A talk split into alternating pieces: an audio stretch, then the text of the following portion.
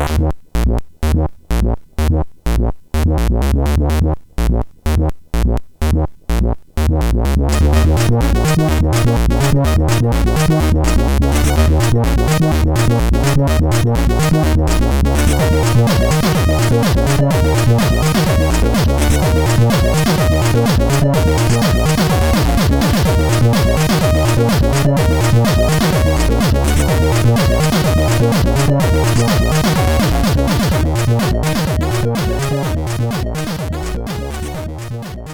Sziasztok, ez itt a Checkpoint 8. évadának 12. adása. Hello László! Szervus, Töki! És szia Fanni, Bányai Fanni újra az éterben. Sziasztok! Ugye veled már beszéltünk egyszer a Quantic Dreamről talán?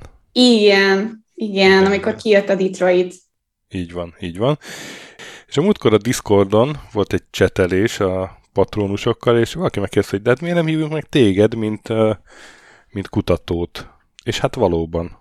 Miért is ne hívnánk meg téged, mint kutatót, hiszen neked a videójátékok, illetve e-sport, pszichológia kutatási területed, és legutóbb még nem voltál doktor, de most már doktor is vagy, ugye?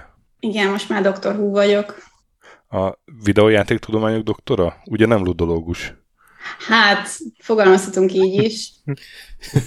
Igazából nem tudom, tehát a, akárki megkérdez, mindig azt szoktam mondani, hogy kutatópszichológus vagyok, és videójátékokkal, meg e-sporttal foglalkozom, de tehát így, ha jól tudom, még nem találták ki hivatalosan, hogy lenne ilyen, hogy e-sport pszichológia, de nevezhetjük annak. Igen, szóval a mai adásban sok retrózás nem lesz, de hát megszokhattátok, hogy minden évben van egy-két adásunk, amikor vagy videójáték függőségről, vagy nem tudom, erőszakos játékokról, mik voltak még ilyenekret?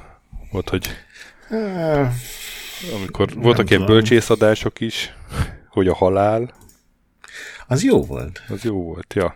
Szerintem ez is jó lesz, úgyhogy ez is ilyen, nem tudom, Studio 82, Checkpoint Studio 82 sokadik adása. De... Meg kezdem érezni kicsit a nyomást, köszönöm szépen. hát, figyelj, itt, itt, itt azért nyolcadik évad, magasan van a léc. Jajjaj. Na, és akkor legutóbb, amióta találkoztunk, azóta ez a, ez a fő fejlemény az életedben, hogy, hogy doktor lettél, vagy van esetleg még valami, amit említenél, nem tudom, díj, ösztöndíj, bármi, kimaxoltad a Elden Ringet? Nem, nem maxoltam ki az Elden Ringet, nagyon szolti vagyok az Elden Ringgel kapcsolatban. Az utolsó bossnál, az utolsó bossnál megálltam, és, és, és nem, nem csináltam meg, nem fejeztem be a játékot, de már három hónapja? Nem is tudom. A, az Elden Beast előtt megálltál konkrétan? Igen. Egyedül Miért? ő, meg Melénia hiányzik, de Melénia, hogy mondjam, tehát bementem a hölgyhöz, köszöntem, párszor meg ölt, majd pedig távoztam, úgyhogy fogalmazunk úgy, hogy én nagyon drukkolok, hogy a God of War legyen az idei évjátéka. Hát uh, teljesen megértek Maleniával kapcsolatban, én ott, ott majdnem egy hónapra elakadtam, úgyhogy... Igen, igen, az, az egy nagyon szép és nagyon nehéz fájt. Én meg úgy döntöttem, hogy a mentális egészségem fontosabb, mint hogy megöljem, úgyhogy el, el, eltávoztam a helyszínről. Ez, ez De, kell erő.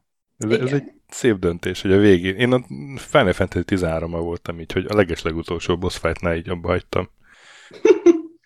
Igen, amúgy nekem nagyon ilyen, hogy mondjam, ilyen ambivalens kapcsolatom van az összes FromSoft játékkal, mint a Soulsborne hmm. játékokkal, Bloodborne-ot imádom, de egy játék sincs, amit még mindig, tehát amit effektíve végigvittem. Valahol mindig a végén elakadok, és helyett inkább újra kezdem, Uh-huh. Illetve baromira szeretek speedrunokat nézni, mert nagyon tetszik az, amikor látok egy embert, aki annyira ügyes benne, hogy így fél óra alatt végigviszi a játékot, és így oké, okay, kész. Tehát a sztoriuk viszont nagyon jó. Tehát az elleninktől sem fogom elvitatni, de nagyon szólti vagyok, mert egy olyan build kezdtem, amivel nem tudtam jól haladni, és nem volt jó a játékélmény, és a játéknak a háromnegyedénél áttalentáltam, Dex, Int, és hú, mi volt a harmadik? Arcane buildre, a katonás buildre, és uh-huh. így olyan volt, mintha egy teljesen új játékkal kezdtem volna játszani.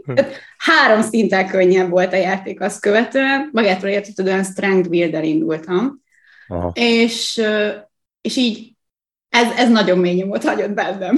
És mi voltam vele, hogy oké, okay, elkezd, játszom tovább vele, amennyire csak lehet, de, de valahogy nem. Nem sikerült hát, megszeretnem a igen, végére egy- sem. Egy jó respetszelés az, az sokat számít. Egyébként igen, tehát ez tök jó, hogy benne van ez a mechanika, Igen. nem véletlenül van benne ez a mechanika, tehát, de Én- hát, hajrá God. Én konkrétan Maléniáért kétszer respetszeltem, ez egy elsőre, elsőre nem jött be, de az Elden Beast-ér is egyszer. Úgyhogy, ja, Én sokkal talán- okosabban oldottam ezt meg, mint te. Én behívtam egy embert, aki 5 perc alatt megölte Maléniát, miközben én ültem a sarokban. De nem, nem. Nekem kell legyőzni, nekem kell legyőzni. Én, én vezettem a csapatot, ami legyőzte, én voltam a kapitány.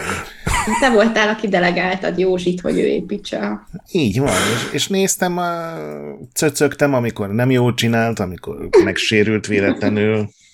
És leg, legalább a legendás Billy fejű embert sikerült behoznod a... hogy Nem, hívják? ő Let PC-n Me- játszik. Let me szóló. Ja, igen. Aha. De nagyon sok ilyen klónja van már minden platformon, de Akkor nem én még ilyen... behívhatnám. Jó, oké, ezt jó tudni. Akkor még lehet nekem is meg lesz Melénia egyszer. Én tudom ajánlani a stressz szintet, lecsökkenti, kipihent lesz tőle az arcod, teljesen vidám dolog. Csak ülsz, és egy ilyen nagy katonás állat játszik vele. Szerintem jó nézni. És hát akkor elindulhatunk akár innen is, hogy, hogy miért játszunk ilyenekkel, vagy miért játszunk egyáltalán. A, ugye azt a előzetes csetelésünkbe írtad, hogy akár ilyen általánosabb gamer pszichológia is lehet. Vannak ilyen kutatások, hogy az emberek miért játszanak, mit jelölnek meg okként, tehát hogy csak szórakozás, vagy ez menekülés, vagy nem tudom, a kihívás miatt, és mik a jellemzők? Persze, hát van egy csomó motiváció. Én például az egyik kedvenc kutatóm igazából Science Crushom, hogyha szabad így hívni, Niki, nekik van egy online kérdőívük is, amit igazából bárki ki tud tölteni, és profiloz a válaszaid alapján, hogy milyen típusú játékok illenének hozzád, milyen fő motivációid vannak igazából a, azzal kapcsolatban, hogy te milyen műfajokat választasz, milyen stílusokat választasz, hogy online vagy offline szeret játszani, stb. Vagy akár egy játékon belül, hogy egy RPG-t nézünk, milyen típusú karaktert szeretsz kreálni. Ez a Quant, uh, Quantic Founda- Foundation uh, a weboldaluknak a neve.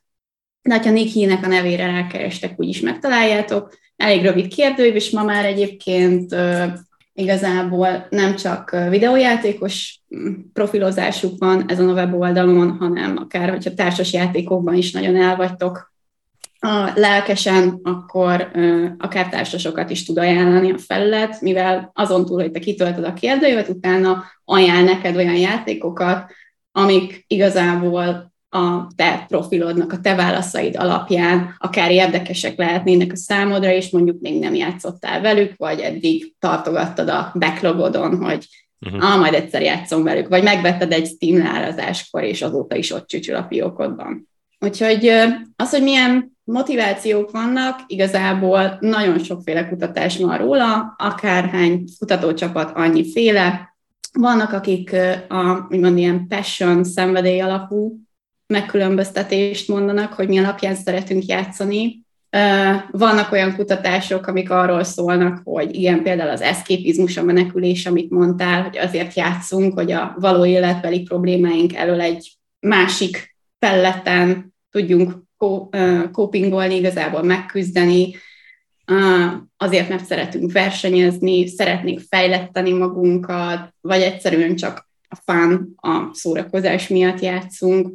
És vannak olyan motivációs modellek is, amik pedig ez elsősorban szerintem esportolóknál érdekes, főleg, amikor a külső és a belső motivációk mentén vizsgáljuk a játék használatot. Ez alatt azt értem, hogy te játékosként azért szeretsz játszani, mert valamilyen belső motivációd van, például szeretnéd egy képességedet fejleszteni, szeretnél megismerni új dolgokat saját magadban, szeretnéd a játékon keresztül akár a személyiségednek különböző aspektusait jobban megismerni, feltárni, tehát önmagában a játszás, mint élmény, az egy pozitív hozadék, és azért játszol, mert hogy az egy pozitív ö, uh-huh.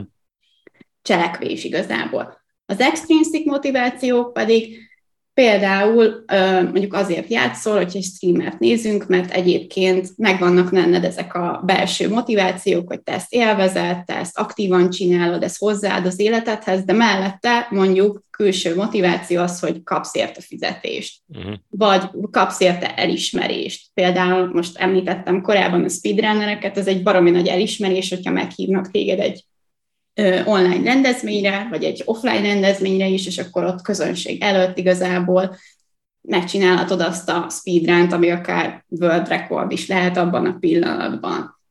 Úgyhogy nagyon sokféle motiváció van, és igazából nem tudom, ti miért szerettek játszani? Én még, még, még nem, nem engednélek el ezzel, mert megtaláltam egy tanulmányodat erről, a, vagy hát nem csak te írtad, hanem bizonyos Fülöp Márta is, bár mondjuk kicsit, nem tudom, hitelteleníti nekem ezt a tanulmányt, hogy rögtön az első bekezdésben a Hancut idézed, vagy hivatkozod. Azt hittem, te komoly tudós vagy. Köszönöm szépen, vissza is adom a doktorimat. Hol lehet leadni? Azt akartam még ezzel kapcsolatban megkérdezni, aztán válaszolok én is neked, hogy a egyes motivációk, nem is a motivációk, hogy, hogy ki mivel játszik, az alapján lehet következtetni a szem, valamilyen személyiségjegyére? Vagy, vagy, vagy ilyen egyértelmű összefüggések nincsenek? Igen, voltak ilyen kutatások is régebben, szerintem az a tanulmány, amit pont megtaláltál, az az egyik mhm. első volt, amit írtam, és ott igazából olyan anyagokat dolgoztam fel, amik arról szóltak, hogy különböző játékműfajok a Big Five személyiségtípus kérdőív alapján hogyha valaki introvertáltabb, tehát mondjuk ö, uh-huh. jobban szereti a magányos tevékenységeket, úgy tud föltöltődni, hogyha van valamennyi egyedüllét, ö, magánideje, vagy extrovertált, például sokkal inkább ö, szívesen van társaságban, és ez feltölti a helyet, hogy energiát veszel tőle, az, hogy érzelmileg mennyire stabil vagy instabil valaki, az, hogy mennyire szociabilis valaki. Természetesen van valamennyi úgymond kapcsolata között, hogy te milyen játékokat preferálsz, milyen műfajokat preferálsz, a között, hogy milyen a személyiséged. Például introvertáltként sokkal nehezebb mondjuk egy multiplayer játékban játszani, hogyha te alapvetően nem keresed azt, hogy te kapcsolódjál másokhoz adott játékon belül.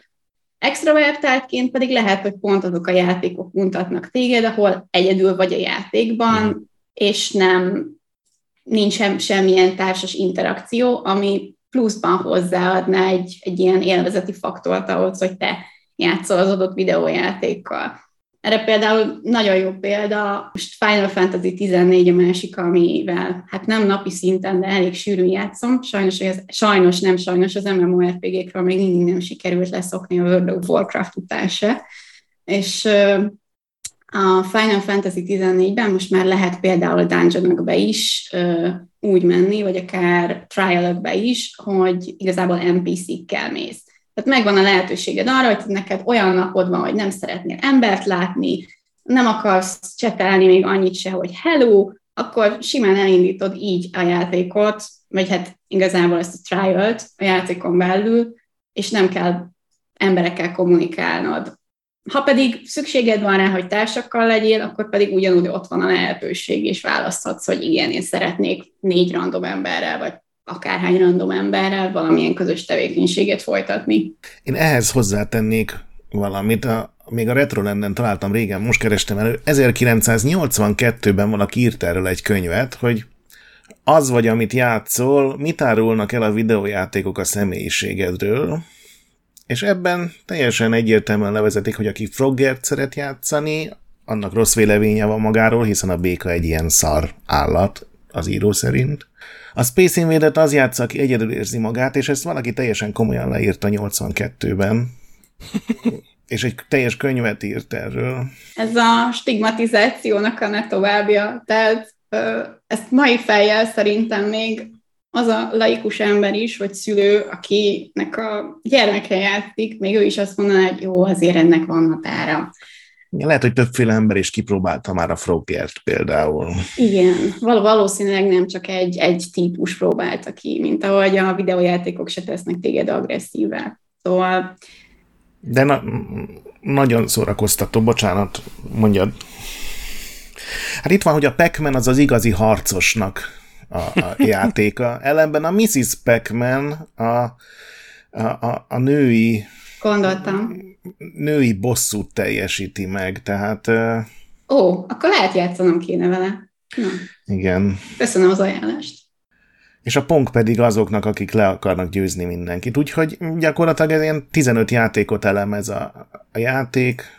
A, a Fast Food című, ahol el kell kerülni ellenfeleket és megenni a azt hiszem fagyit eszik a végén a srác, az az orális fixáció, és a Firefighterrel pedig a piromániások játszanak, és én először azt hittem, hogy ez egy ilyen paródia cikk, de nem. Ez, ezt valaki tényleg komolyan megírta, és már 82-ben kielemezte. Na de bocsánat, csak ennyi volt a...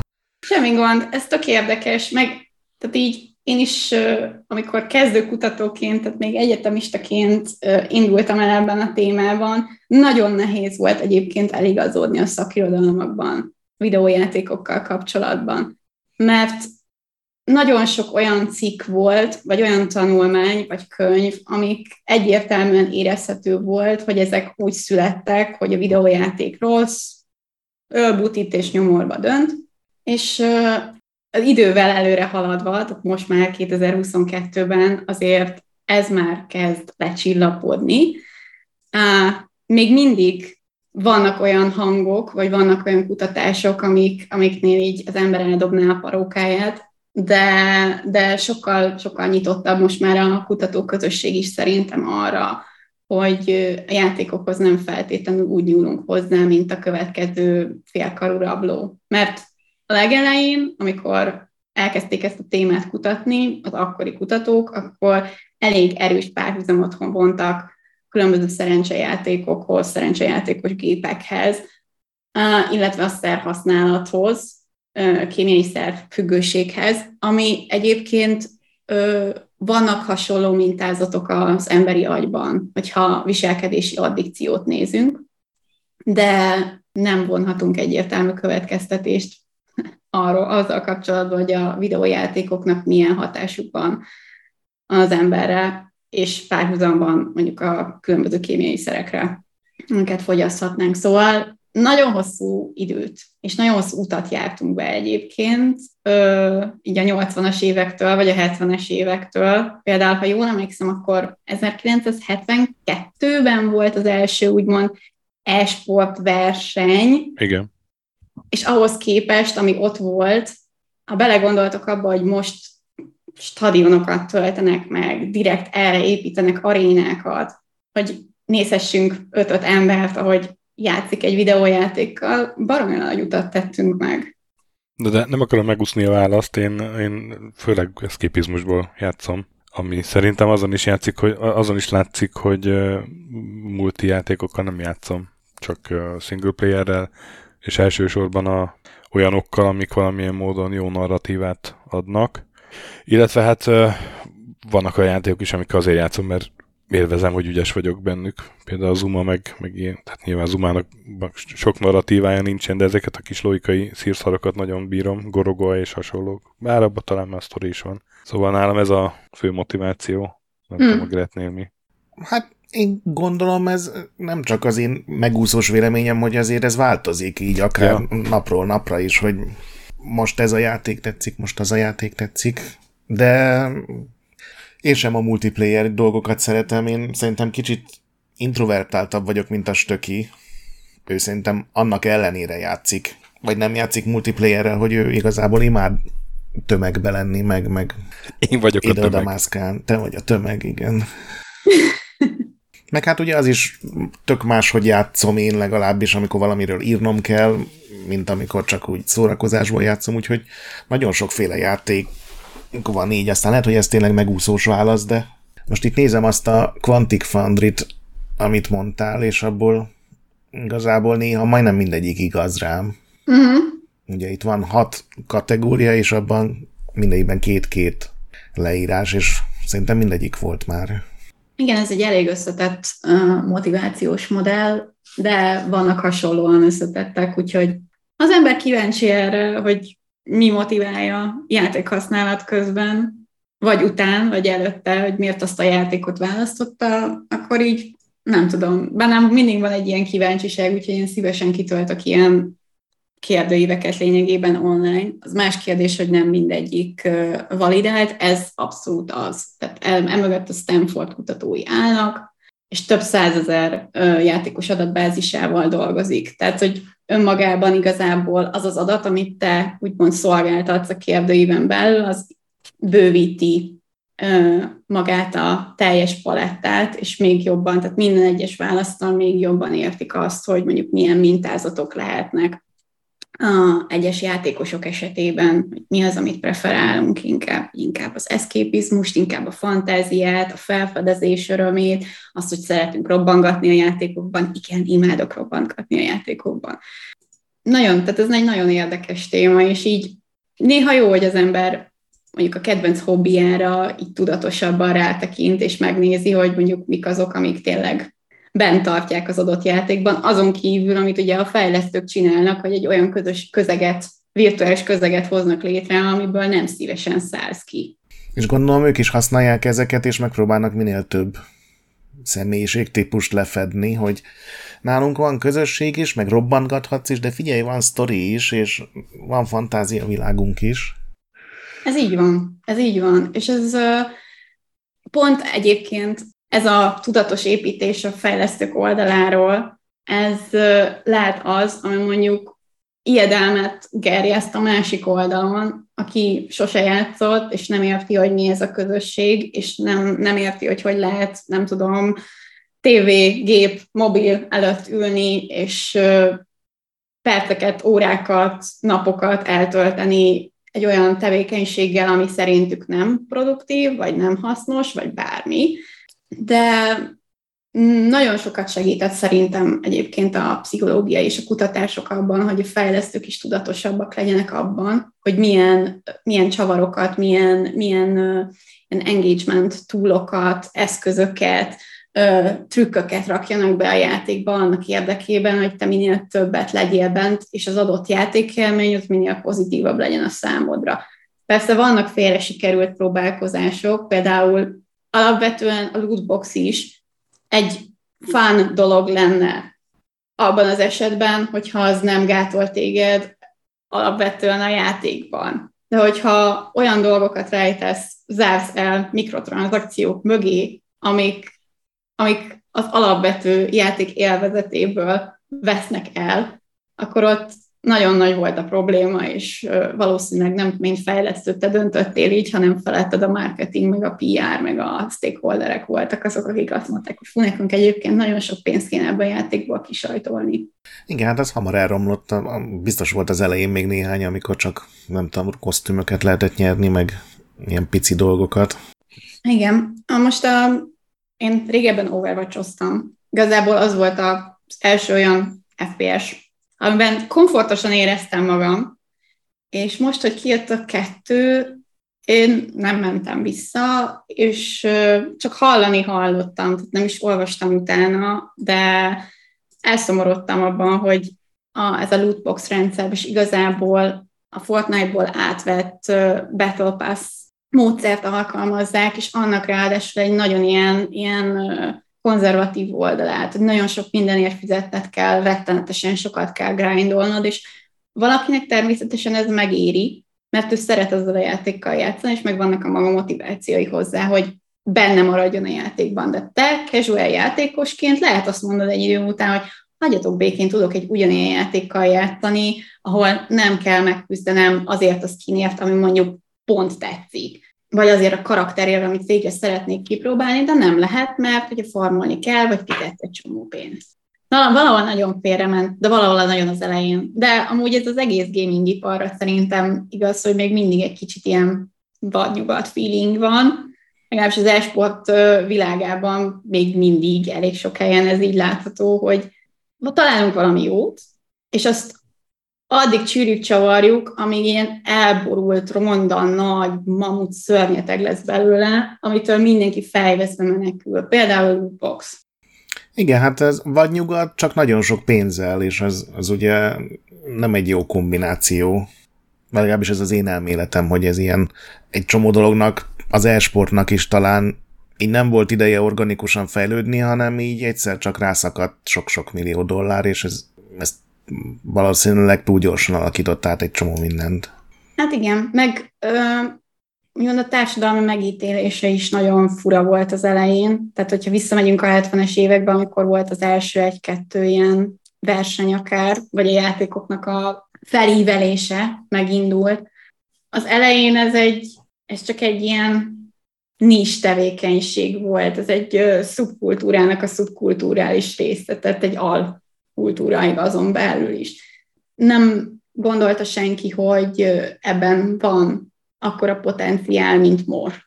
És igen, ahogy mondtad, valószínűleg nem, tehát hogy azok az alappillérek, azok nem úgy alakultak ki, és akkor, amikor kellett volna, most viszont már hatalmas a nyomás ezen az egész iparágon lényegében.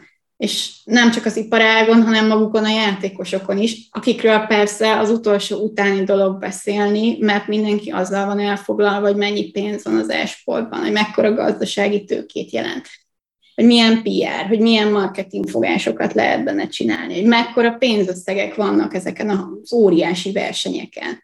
De én mondjuk ezért is kezdtem elkutatni az esportolókat pszichológia oldaláról, mert engem ez a rész, nem azt mondom, hogy egyáltalán nem érdekel, de azok a játékosok jobban érdekelnek, akiknek ebben a hiperkompetitív mhm. közegben kell bármit is tenniük.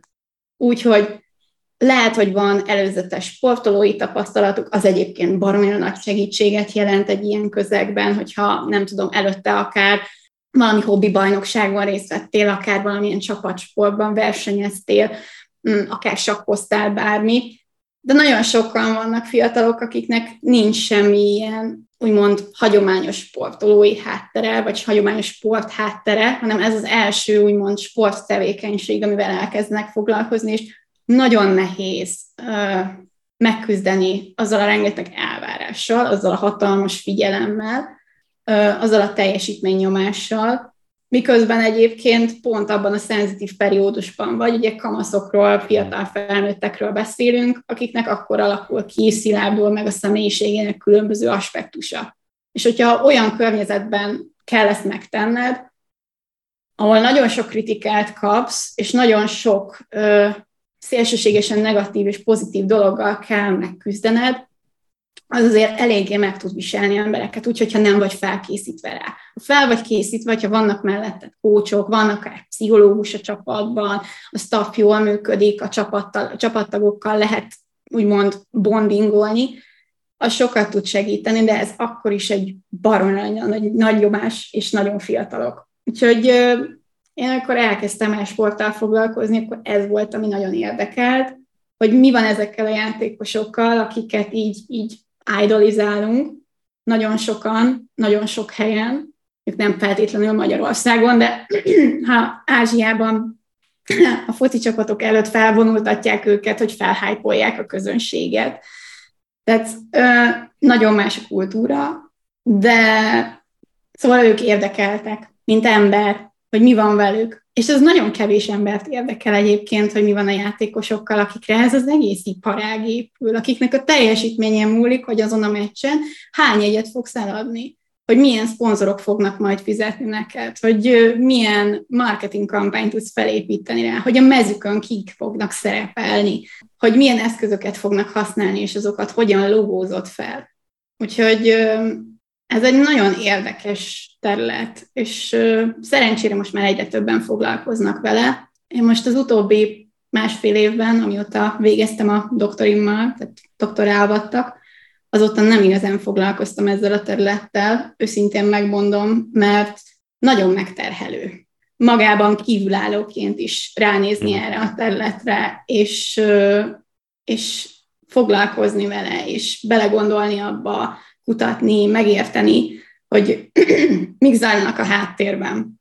Tudsz erről egy kicsit bővebben beszélni, és akkor rá is kanyarodhatunk így a, az esportos kutatásaidra, hogy, hogy mi volt neked a megterhelő ebben? Az, hogy láttál sok szenvedést, vagy, vagy félrement életeket, vagy nem tudom, csak így tippelni tudok, hogy mi lehet megterhelő egy kutatópszichológusnak.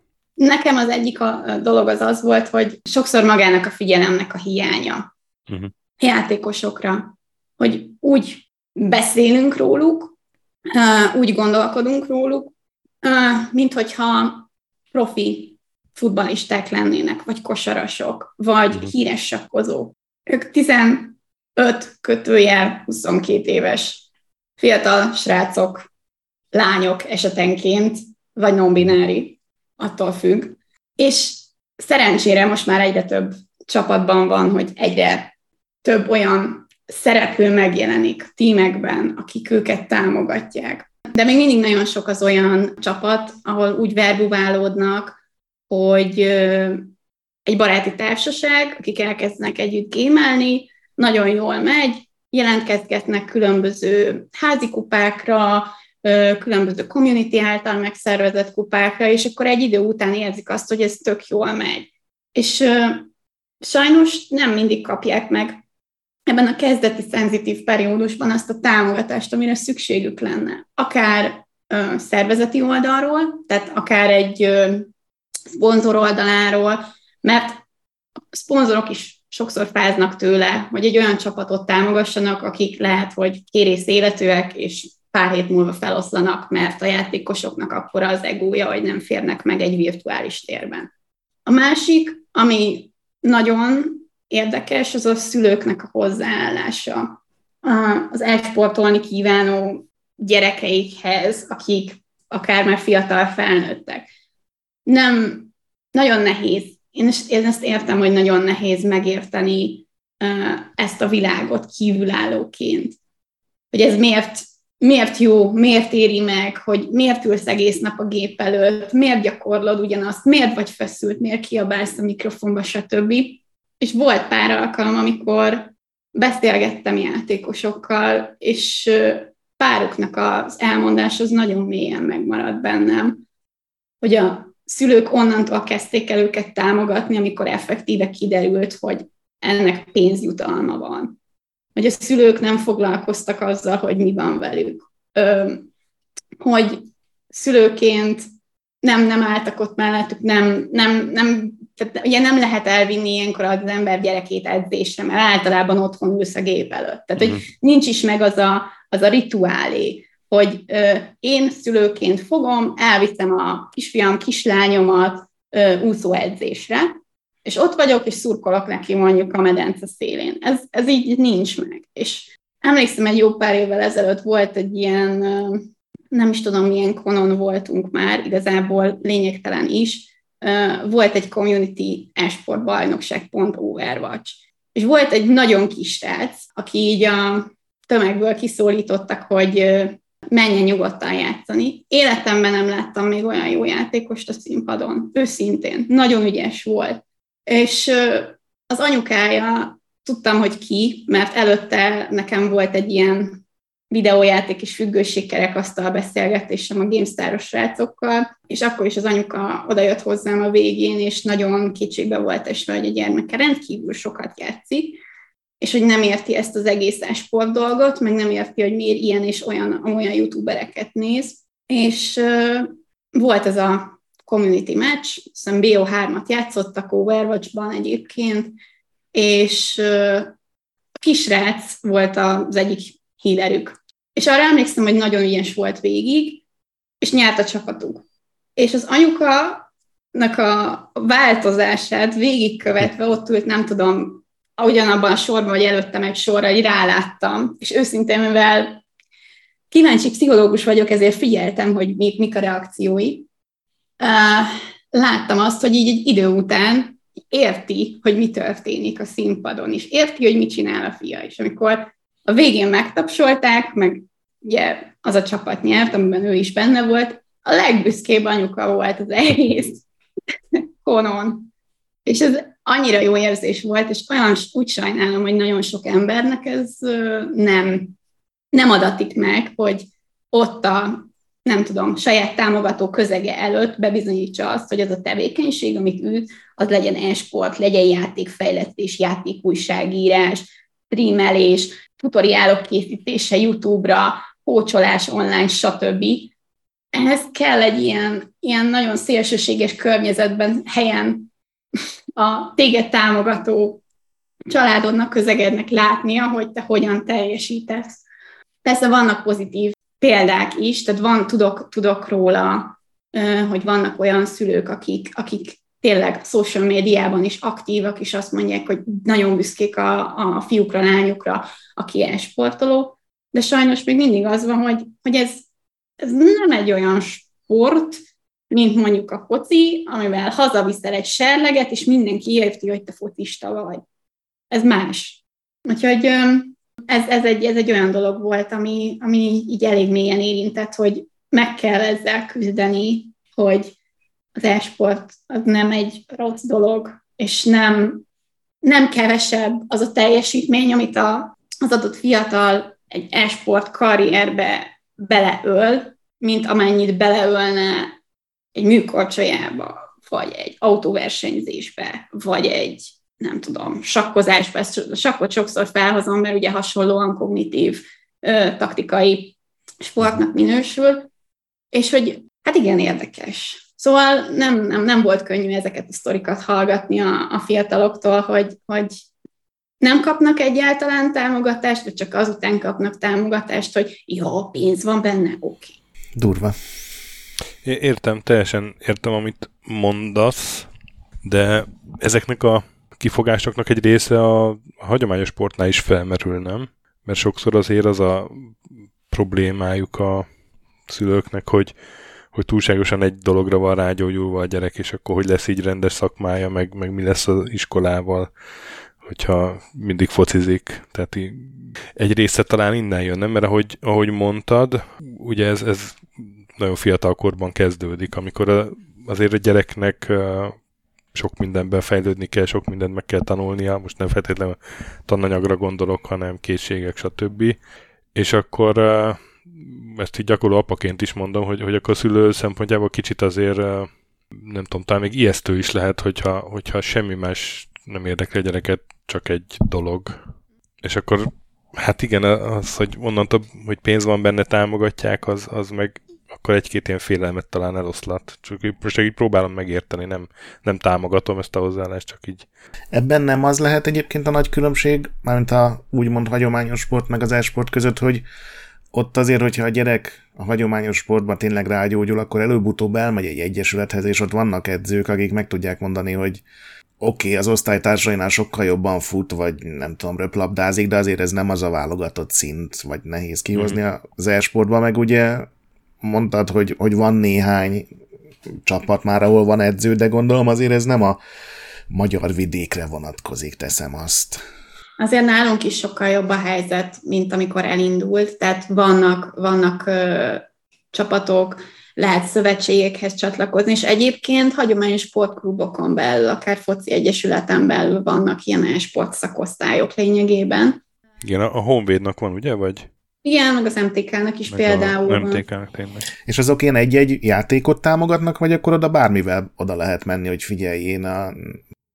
Van, aki, akkor... van, aki fixen egy-egy játékot, tehát mondjuk, ha egy foci, egy, tehát egy FT-t nézünk, akkor abban az esetben például a sportjátékok, elsősorban a FIFA, ugye, az egy nagyon könnyű átmenet. Tehát azt, azt maga, maga a sportszövetség is annak idején sokkal könnyebben megértette. Meg igazából ahogy, ahogy tapasztaltam, lényegében mindenki, aki laikus, és nem játszik videójátékokkal, de belépne ebbe a, ebbe a közegbe, ez az egyik legkönnyebben megérthető, szerethető és elfogadható játékműfaj sportjátékok. Oké, okay, vannak persze ugye a különböző ilyen mobil uh-huh. Candy Crush, meg társai játékok, amik igazából ilyen logikai, egyszerű fán játékok, de ezt most ne vegyük ide de az esportokon belül a sportjátékok az a legkönnyebb. És azért a legkönnyebb, mert a legtöbb esetben te az adott sportról legalább van valami fogalmat, hogy mik a szabályai. Hogyha uh-huh. leülteted random utcáról behívsz egy embert, hogy tessék, nézd meg ezt a LOL meccset, semmit nem fog érteni belőle. Egy idő után rá fog jönni, hogy oké, okay, igen, van, vannak egy területen, egy fix területen, tornyokat rombolgatnak, meg néha megjelennek szörnyek a mapon, meg egyébként egymást lövöldözik, de hogy ki, miért, hol van, miért úgy mozognak, miért azokat az itemeket használják, miért azokat a hősöket választották, mennyi idő az egész meccs, miért mennek vissza a bázisra, stb. Ezt nem fogják érteni. Egy, ö, egy FIFA megnézetésével sokkal hamarabb megérti a bárki laikus, hogy ah, igen, ez ugyanaz, csak ezt képernyőn játszák. Úgyhogy vannak, vannak olyan szövetségek, ahol ahol effektíve sportjátékok azok, amiket támogatnak, van, ahol szélesebb a paletta, meg persze vannak olyan szövetségek, akik hagyományos e-sport szövetségek, tehát ahol mehetsz Rainbow six mehetsz cségózni, mehetsz valorantozni, mm, lolozni, hearthstone stb. Tehát van, van lehetőség, az más, hogy ugye a legtöbb esetben megint az van, hogy Budapesten tömörül a legtöbb lehetőség, úgyhogy a vidéki játékosoknak is szerencsére vannak már lehetőségek, például Szombathelyen, de kevesebb a lehetőség mondjuk vidéken kibontakozni, mint esportoló. Kivéve akkor, hogyha sokat streamelsz, észrevesznek, jól tudod építeni a brandedet, és a többi. De ugye egy fiatal lánytól vagy sráctól nem várhatjuk el, hogy tökéletes média, marketing és PR szakértő legyen, és saját magát tudja self-brandelni 16 évesen mondjuk. Most a szülői oldalról beszéltél, de azt mondtad, hogy a, a szervezetektől, meg szponzoroktól se kapnak elég segítséget néha ezek a sportolók.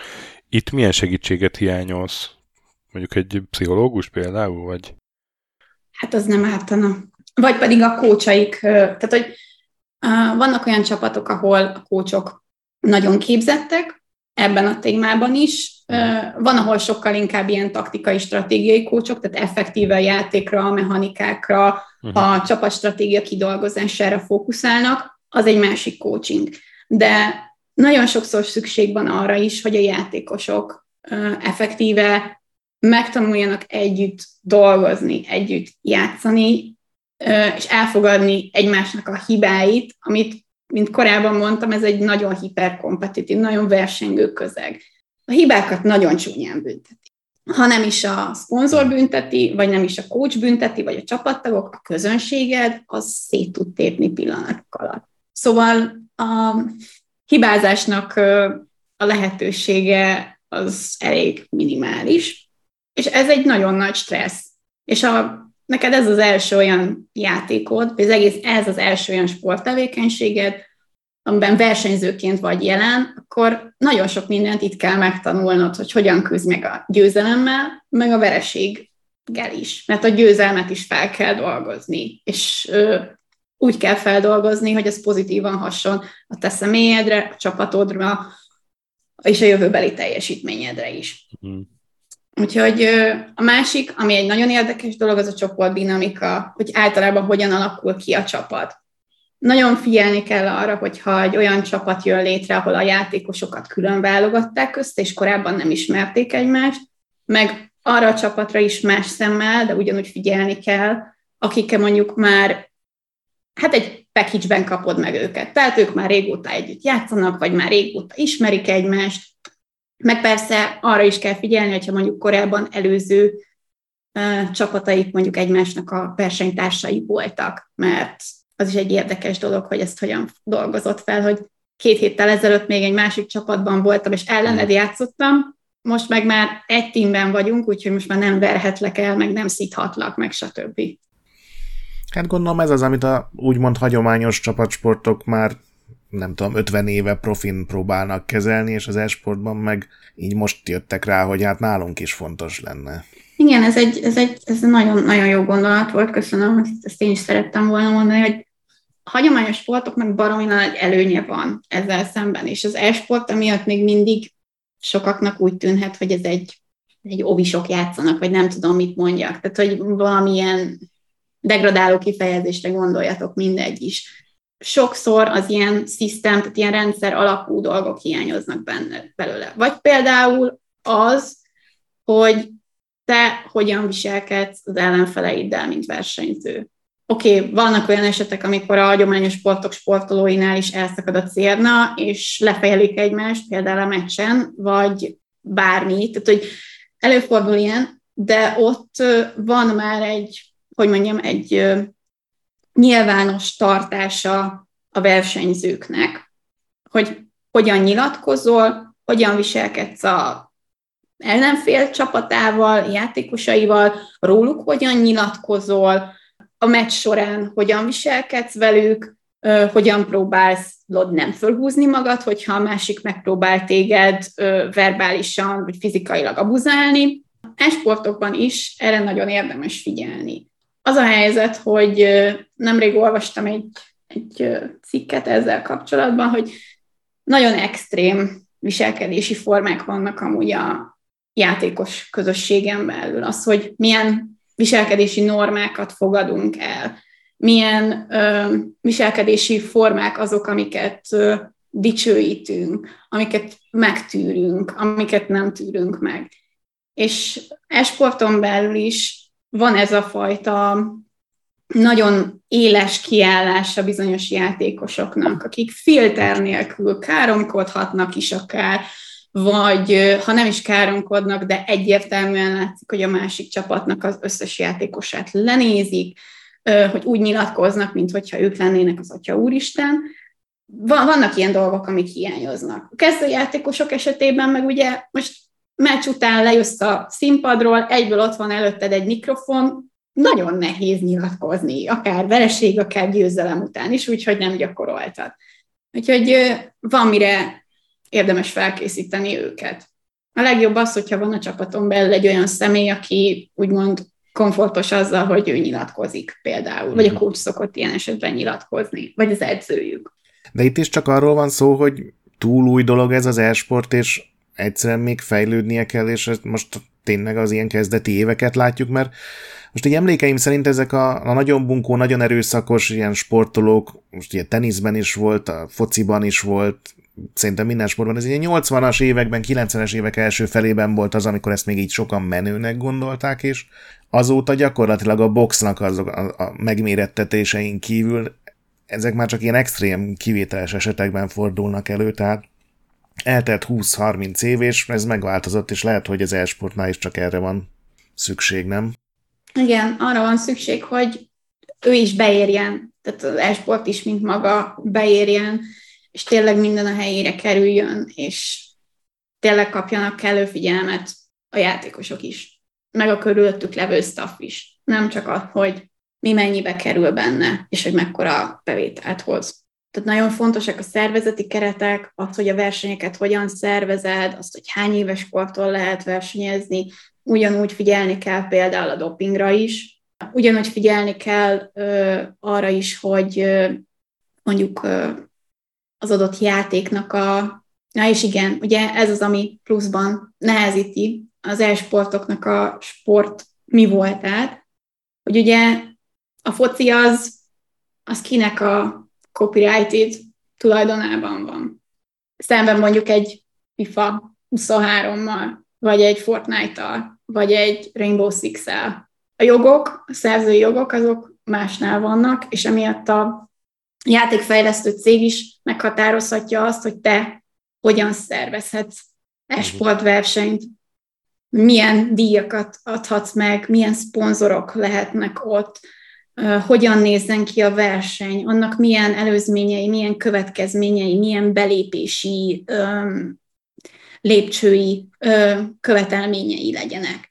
És ezzel, hogy ezzel a, ezzel a plusz jogi személlyel a játékfejlesztő céggel, ilyen más sportban nem nagyon van, hogy meg kell velük is egyezni. Van, van egy plusz, még egy ö, személy, még egy aktor ebben az egyenletben, akivel számolni kell, hogy neki is vannak ö, jogai, neki is vannak ö, ö, követelményei, amiknek meg kell felelni, jogvédett tartalmak, amik hozzájuk tartoznak, és ezért nem úgy lehet monetizálni dolgokat, mint ahogy, nem tudom, mondjuk a műkorcsajában lehet monetizálni dolgokat. Nagyon sok ilyen, ilyen, ilyen, ilyen dolog van, ami megnehezíti a, az e-sport rendszerét, e-sportnak az alaprendszerének a, a megszilárdítását, mert itt ezekkel a személyekkel, ezekkel a jogi személyekkel is ugyanúgy számolni kell. Tehát nem csak te vagy játékos, és egy a világ futball szervezete, és a te, te csapatod, meg a te ö, sportszövetséged egyeztet a nemzeti, aztán a régiós, aztán a kontinensre vonatkozó, vagy a világra vonatkozó szervezeti egységgel, és mindenhol egységes ugyanaz a szabályozás, hanem itt minden játéknál eltér az, hogy te neked mit lehet, mit nem lehet, hogyan lehet, miért lehet. Igen, erről két ilyen negatív sztori jut eszembe. Az egyik, amikor a Blizzard, vagy hát inkább valószínűleg az Activision megpróbált egy ilyen nagyon rideg, nagyon sok pénzbe kerülő Overwatch ligát létrehozni, és már szinte ilyen a Forma 1-hez hasonlóan megszabták, hogy akkor melyik ország hány csapatot állíthat ki, és a, hogy kell azt pontosan megcsinálni, és mennyi pénzt kell befizetni, és az emlékeim szerint az olyan durva szabályokat hoztak, hogy nagyon kevesen mentek oda, nagyon kevesen fizették ki a pénzt, a másik pedig a Nintendo, akiknek ugye a, a legnépszerűbb játék a Super Smash Brothers, ami egy ilyen verekedős, négyfős verekedős játék, és hiába ez a leg jobban fogyó verekedős játék egyszerűen nincsen jelen a nagy hivatalos bajnokságokon, mert a Nintendo nem támogatja ebből az e-sportot. Egyesek szerint azért, mert a Nintendo az egy konzervatív cég, de inkább azért, mert annyi balhé volt már a Super Smash közösségben, csomóról beszámoltunk az utóbbi években is, hogy egyszerűen nem akarnak hozzányúlni ehhez a közeghez, mert, mert úgy érzik, hogy ez ebből ők csak rosszul jöhetnének ki, és ezért a Super Smash gyakorlatilag az e-sportban az ilyen fű alatt fut, vagy hát csak az ilyen kisebb helyekre mehet el. Hát igen, tehát hogy nagyon sok plusz szabály van, nagyon, plusz, nagyon sok plusz kritérium van, amit szemmel kell tartani. Például ez is egy nehézsége, és ez folyamatosan feljövő nehézség, hogy ugye ezeknek a játékoknak van egy korhatáros besorolása. Viszont a játékosok, akik játszák, azok sokszor jóval alatta vannak az alsó korhatárnak, ami hivatalosan ajánlott.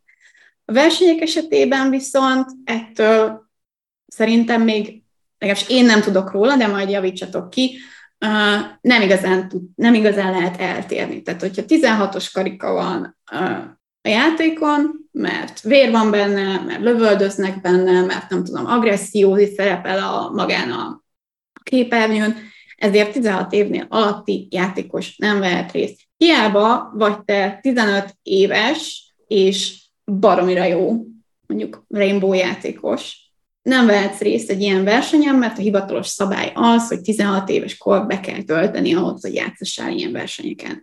Úgyhogy vannak, biztos vagyok benne, erre már alakulnak ki szabályok, vagy alakítottak ki szabályt, hogy mondjuk szülői beleegyezéssel, stb.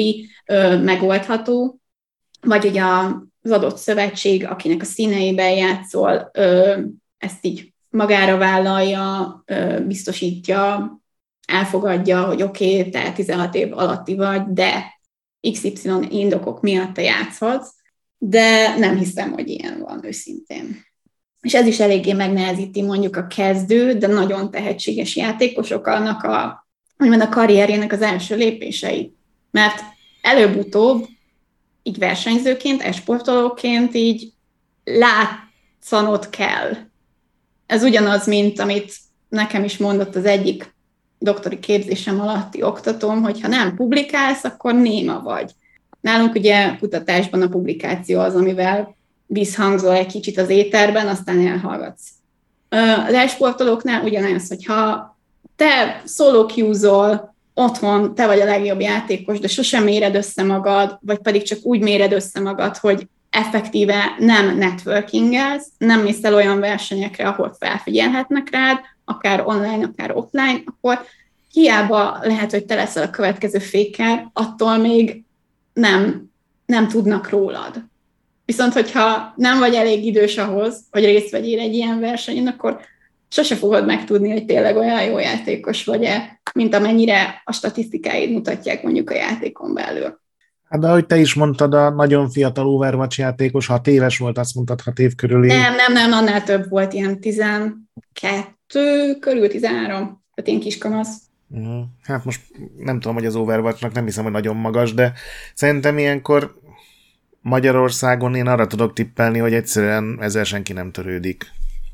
De Viszont... kell törődniük. Tehát Igen. Kell törődniük. Azoknak, azokon a versenyeken, ahol ténylegesen van tétje a, a játéknak, tehát nem egy ilyen community játék, hogy tényleg a közönségből jelentkezzen, aki szeretne játszani a színpadon. Az, ami megvan rendezve verseny, ott szabályok vannak. Tehát ez, a, ez az egyik legalapvetőbb dolog, amire az esportnak szüksége volt a legelején, hogy legyenek lefektetett szabályok. És szerencsére most már vannak lefektetett szabályok, ugye ez játéktól, rendezvénytől, szinttől független, tehát hogy ez most egy, egy helyi kupa, vagy egy olyan versenyt rendezel, ami effektíve egy nemzetközi versenynek a bevaló belépési szint, mert lehet ilyet is rendezni, kell, kell hogy legyenek szabályok. Uh-huh. Az egyetlen kivétel az az tényleg, amikor nem tudom, a Game Expo-n játszotok, és van ott egy csapat, akiket megnézhettél, mert volt egy helyi kupa, és utána a rendezők kiszólnak a közönséghez, hogy ki az, aki szeretne nyertes csapattal játszani egy meccset. És akkor fölmehetsz természetes. Akkor, akkor legkisebbtől a legnagyobbig elmehet már ki, és kipróbálhatja magát, mert hogyha felszólítják a színpadra mondjuk. De szabályok vannak és kellenek. Tehát mhm. anélkül, anélkül még vadnyugatabb lenne a dolog. Szerencsére most már ez konszolidálódik, aminek nagyon örülök. Mik a jellemző pszichológiai problémák egy sportolónál? Ugye ilyen is mivel is foglalkoztál? Igen, igazából ez volt a másik oldala annak, ami miatt elkezdtem az e-sportolókkal foglalkozni, az az volt, hogy én dr. Demetrovics Zsoltnál írtam a diszertációmat, ő viselkedési addikciókkal foglalkozik, illetve játékfügg, annak idején játékfüggőségnek hívtuk, most már játékhasználati zavar néven szerepel, nagyon szép neve van. Lényeg, ami lényeg, hogy ő nála mindenképpen egy olyan témakörben kellett gondolkodnom, ami az ő szakterülete, és ez pedig a játékok, mint viselkedési addikció. És ahogy elmerültem ennek a szakirodalmában, két nagy igazából ilyen diagnosztikus rendszer van, ami ezzel a témával foglalkozik. Az egyik a betegségek nemzetközi osztályozási rendszere, ez a BNO nevet viseli, a másik pedig a DSM-5, ami pedig a, igazából a pszichiátriai diagnózisoknak a tárháza lényegében. És mind a kettő, úgymond kötetben szereplő játék használati zavarral kapcsolatos leírások, azok így megihlettek, fogalmazzunk így. Én se gondoltam volna, hogy megihletődöm, mert alapvetően, amikor én elkezdtem a játékokat kutatni, akkor nekem ez, ez ilyen nulladik zászlóra tűzött pont volt, hogy én aztán nem fogok függőséggel foglalkozni, mert nem, nem, nem gondolom azt, hogy a játékok függővé tennének. Ahhoz képest ebben a területben kellett elmerülnöm, mivel ez volt adott a doktori iskolában, és őszintén hálás vagyok érte, hogy ebben, ebben a témában is elmerülhettem, mert így most már legalább tudományosan tudok érvelni az amellett, amit én gondolok, hogy miért nem kell túl stigmatizálni a videójáték használatot, de ez a két leírás, ami a BNO-ban és a DSM-5-ben szerepel, ezek így megfogtak. Van egy-kettő pontjuk, ami amit így elolvasva azt mondtam, hogy basszus, erre az esportolók, ez az esportolókra is igaz. És ha az esportolókra is igaz, akkor ők is függők? Vagy az a sok ember, akiről azt gondoljuk, hogy függők, azok tulajdonképpen nem is voltak függők, hanem lehet, hogy túlságosan szeretnek játékokkal játszani, ne adj Isten esportolók lennének. Gondolok itt például arra, hogy a DSM-5-ben van egy ilyen kritériuma a játék függőségnek, hogy gondolati elfoglaltság. Ez azt jelenti, hogy nagyon sokat gondolsz a videójátékokra. Na már most, akinek ez a hobbija, és mondjuk pár héttel ezelőtt nagyon várt, hogy a God of War megjelenjen, és minden áldott napján azon gondolkodott, hogy fú, de jó lesz játszani, akkor én is függő vagyok? Nem, nem vagyok függő. Azért nem vagyok függő, mert ezek a gondolatok, a mennyiségük és a minőségük egészen más.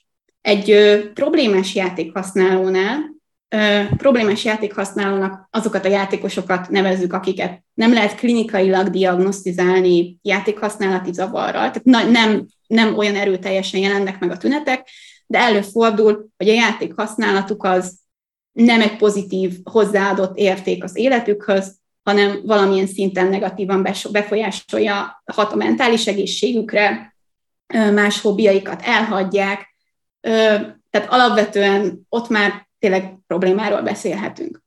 Na de a gondolati, gondolati elfoglaltság, minőség. Egy ilyen játékos, aki problémásan használja a játékot, egészen máshogy gondol a játékokra. Arra gondol, hogy jaj, de jó lenne, ha nem kellene itt ülnem egész nap, szarul érzem magam, szeretnék otthon lenni és játszani, és nem akarom, hogy bármi is érdekeljen, addig egy esportoló mind gondolkodik. Oké, okay, tegnap azon a meccsen, azzal a karakterrel úgy elvert. Most akkor, hogyha egy másik karaktert vittem volna akkor, és a szoba másik végébe helyezkedtem volna el, és a társam felhúzta volna a pajzsot abban a pillanatban, akkor ez lett volna. Mind a ketten sokat gondolnak a játékokra, de hmm. mind a ketten minőségében máshogy gondolnak a játékokra. És te, meg én, meg bárki, meg kedves hallgatók, aki mondjuk hobbi szinten, rekreációból űzi a játékokat, vagy érdeklődésből, vagy bármilyen motivációból, amiről korábban beszéltünk, te is gondolkodhatsz sokat a játékokon, de nem úgy fogsz gondolni elsősorban arra, hogy egész életemet unom, és csak játszani akarok, mert az ilyen, ott, ott valami probléma van az életében az embernek, ott van valami dolog, amit fel kell dolgozni, meg kell oldani. Hanem például arra gondolsz, hogy fú, most fog megjelenni a következő kedvenc játékom. Vagy nem tudom, pár napon van még arra, hogy leadjam a Game Awards jelöléseimet, mert szeretném, hogy az a játék nyerjen mondjuk RPG kategóriában. Egészen más a minősége a gondolataidnak, és mivel ez a hobbid, miért ne gondolhatnál sokat arra az adott tevékenységre? És tehát ez volt az egyik, ami így, így elindított, hogy hogy ugyanazon kategória mellett, úgyhogy a DSM 5-ben csak azt szerepel, hogy sokat gondolsz az adott játékra, egy esportolót is nevezhetnénk akkor játékfüggőnek, mert sokat gondol a játékra. De neki az a munkája, hogy sokat gondoljon a játékra. Igen, a függőségről volt már egy külön adásunk egyébként, és, és ott erre egy rákérdeztem, hogy ez valahogy elhangzott, hogy ott, ott van valami olyasmi kritérium is, hogy, hogy a, az életében problémát okoz a videójáték, és ugye Igen. Tehát, ha, hogy valahogy ez a, ez a kulcs, hogy ugye, aki nyilván nincs munkája, és egész nap otthon csézik, ahelyett, hogy nem tudom, elmenni a állás közvetítőbe, és aztán végén izé elfogy a pénze és utcára kerül, az nyilván egy másik eset, mint aki egész nap csézik, és ezért kap egy csomó pénzt. Igen. De mi van, hogyha neki is van ettől még problémája, amellett, hogy kap egy csomó pénzt? Hát ja persze, nem, nem kizárók, hogy ne, csak hogy, hogy, hogy ez attól nyilván le, De nem, én azt kérdezem, hogy az is függősége, vagy akkor ez munkahelyi ártalom, mert azért szerintem van különbség, hogy... Igen, ez a másik kedvencem, hogy akkor, ha valaki esportoló, és nehezen éli meg az esportolói karrierjét, akkor az munkafüggő, vagy játékfüggő? És mi a válasz? Nincs válaszom egyelőre. Az biztos, hogy esportolóként is a karrierutatban különböző szakaszok vannak, és van egy olyan szakasz, ahol effektíve, és most visszautalnék a beszélgetésünk elejére, ahol beszélgettünk a belső és külső motivációkról. Mi az, ami az adott tevékenységben téged bent tart, ami miatt te önmagában az adott tevékenység jutalmazó érték, és azért játszol, vagy pedig valami külső hatás, külső ok az, ami benne tart. És erről is volt egy kutatásunk, amiben ezt vizsgáltuk, hogy milyen motivációk azok, amik effektíve befolyásolják ezt a, ezt a kapcsolatot. Tehát, hogy hogy is fogalmazzak.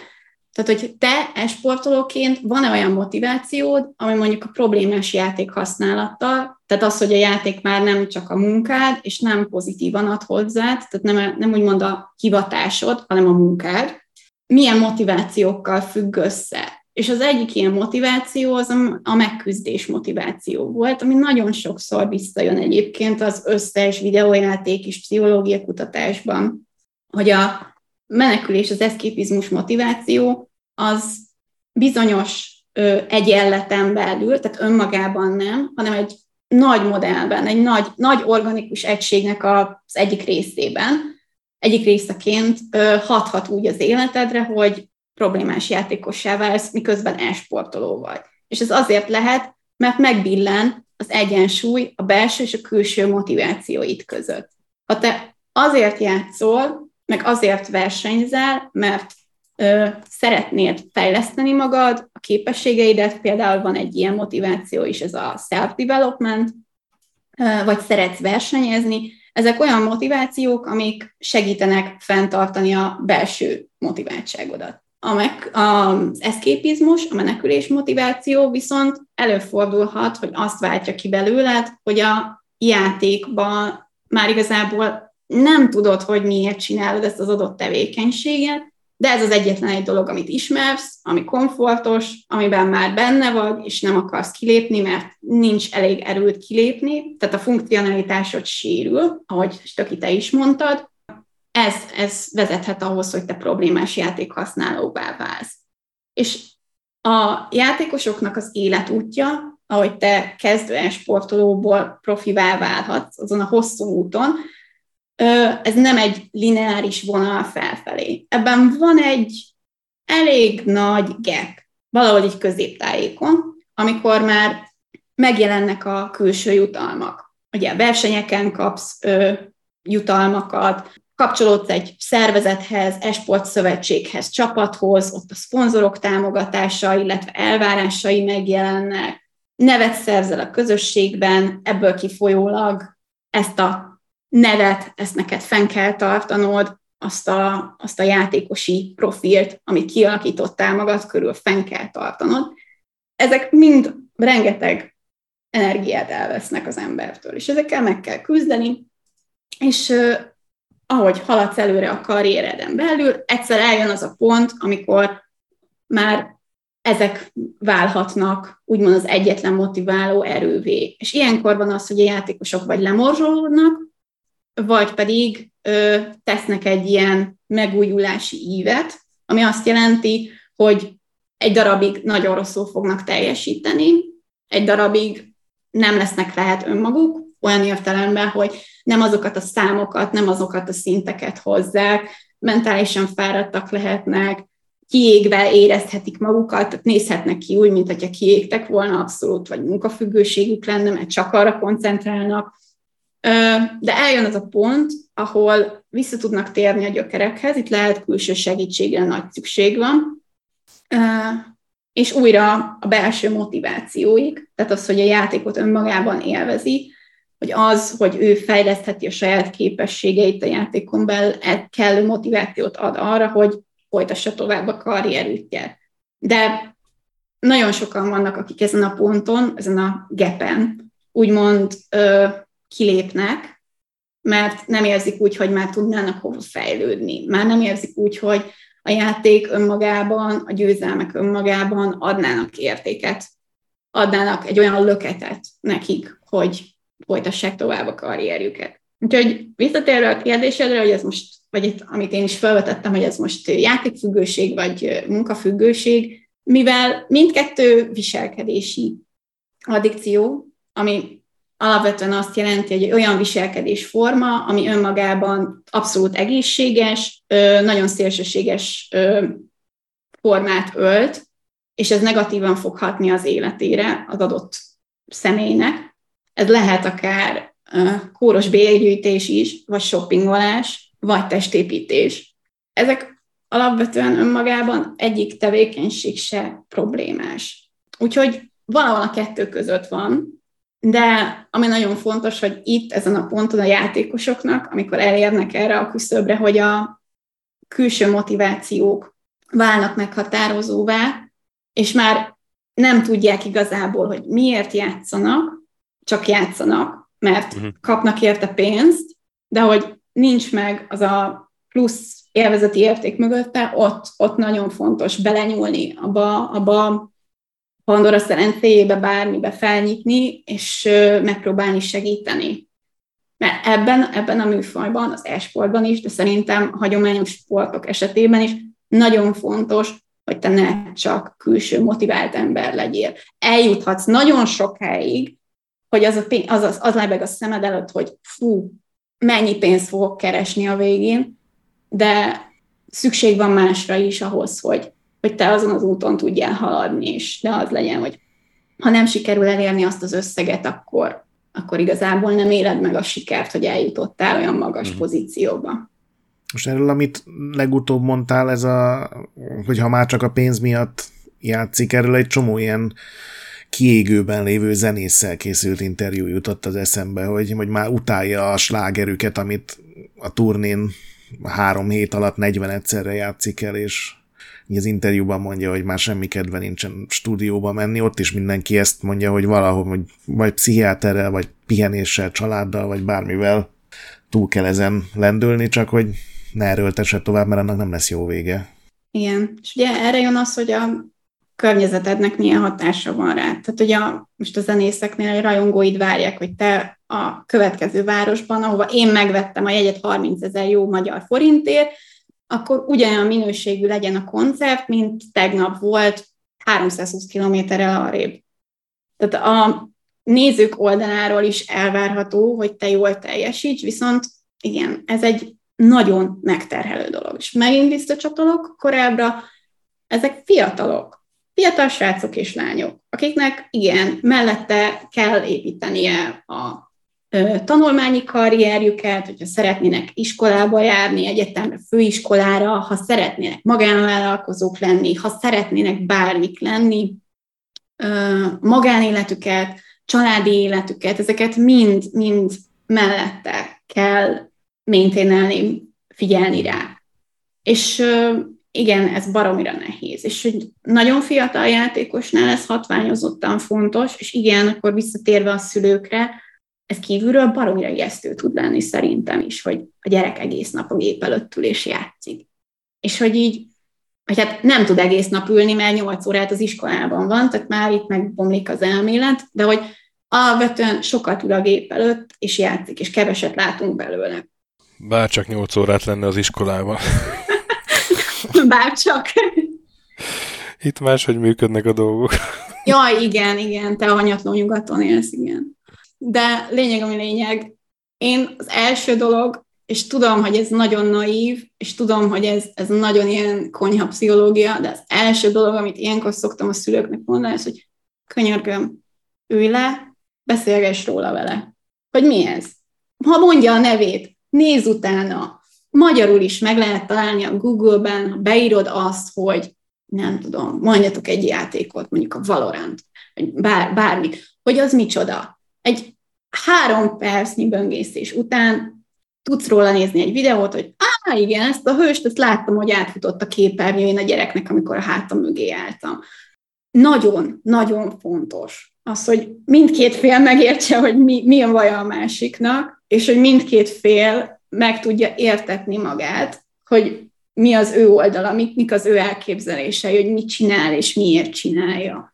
És nemrég egy barátnőmmel, illetve az ő kolléganőjével beszélgettünk, és a kolléganője is hasonló cipőben volt, hogy hát így, igen, vannak így játékok, hogy játszanak a gyerekei velük, de hogy így, így, így, így nem tudja, és hogy ez ilyen olyan rosszul esik neki, hogy így nem beszélgetnek vele, és így tényleg, tehát ez annyira, tudom, hogy annyira hétköznapi, és mivel pszichológus vagyok, ennél mondhatnék valami fancy dolgot, hogy mit lehetne csinálni, de kérdezd meg, hogy mi az a játék. Egy kicsit, tehát egy öt percre legyél kíváncsi arra, hogy, hogy mi az a játék, és onnantól kezdve az már a te saját döntésed, hogy tovább mész, és érdeklődsz, és elolvasol egy cikket róla, megnézel egy videót róla, leülsz a gyerek mellé, és megkérdezed, hogy figyelj, most öt percig nézhetem, hogy mit csinálsz, hogy elmondod, hogy mi ez. És tudom, kamaszokkal nehéz.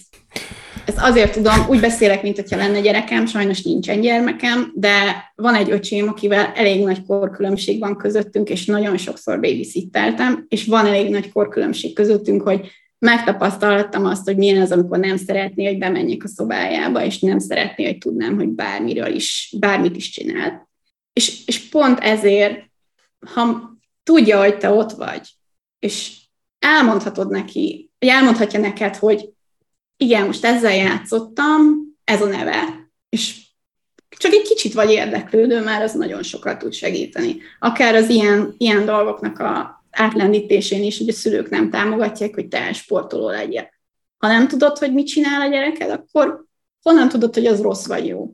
Bocsánat, ez most nagyon ilyen idealista és naív hozzáállás volt. Ez, ez, ez sajnos hozzátartozik a személyiségemhez, sőt, igazából nem kérek elnézést, érte, de tényleg nagyon, nagyon, nagyon sokszor, nekem is nagyon sok minden volt ilyen az életemben, egyébként a videójátékokkal kapcsolatban is, mert hiszitek, ha nem, ahhoz képest, hogy videójátékokból és esport pszichológiából van doktorim, hát így 18 éves korom előtt így elég sok évet töltöttem azzal, hogy konkrétan számítógépet nem mertem bekapcsolni, mert annyira technofób voltam.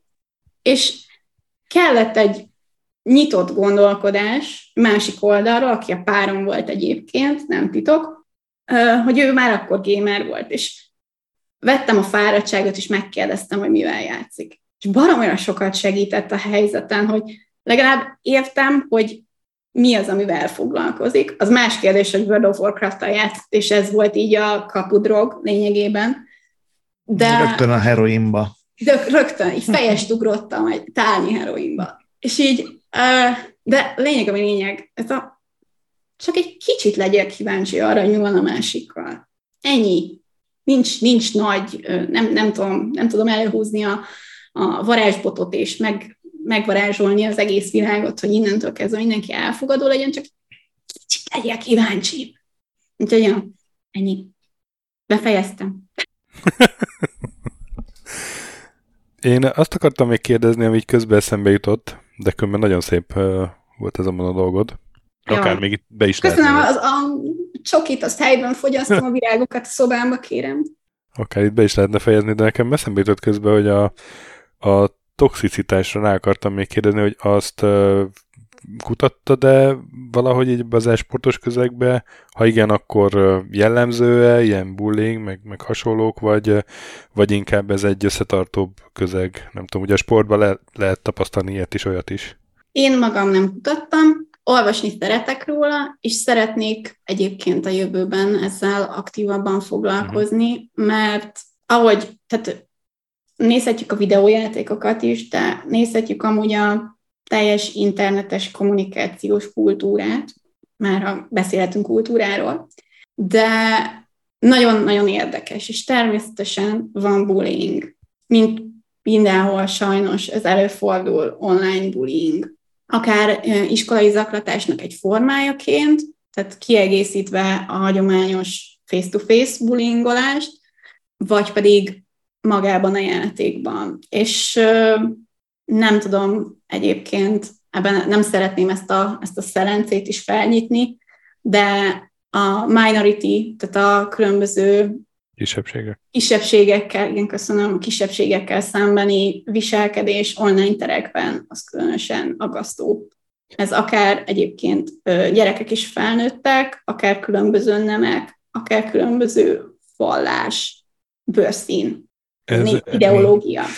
Ez világos, engem kifejezett, e, ez persze, ez, ez, ez, ez könnyen belátható sajnos, de hogy engem kifejezetten ez a esportos közeg érdekelt, hogy, hogy azon belül a, nem tudom, egyik csapat játékosai versus másik csapat játékosai tudod, a sportrendezvényeken előfordul felplay is, de olyan is, hogy, hogy ilyen két klub az ilyen kisebb háborút vív egymásra, és a játékosok is köpködnek egymásra.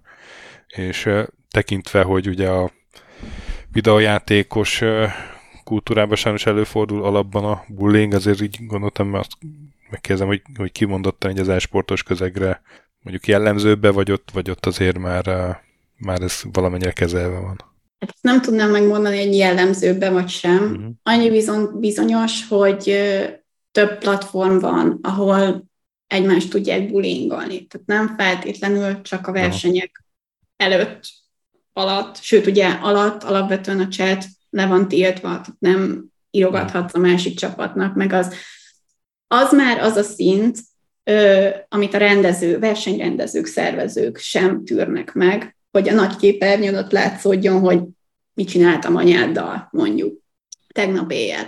És ö, ehelyett van az, hogy elmennek podcastekbe, ahol egymásról különböző dolgokat beszélnek, vagy ö, a saját streameikben ö, eléggé leminősítve nyilatkoznak a másik csapatról, ilyen is előfordul.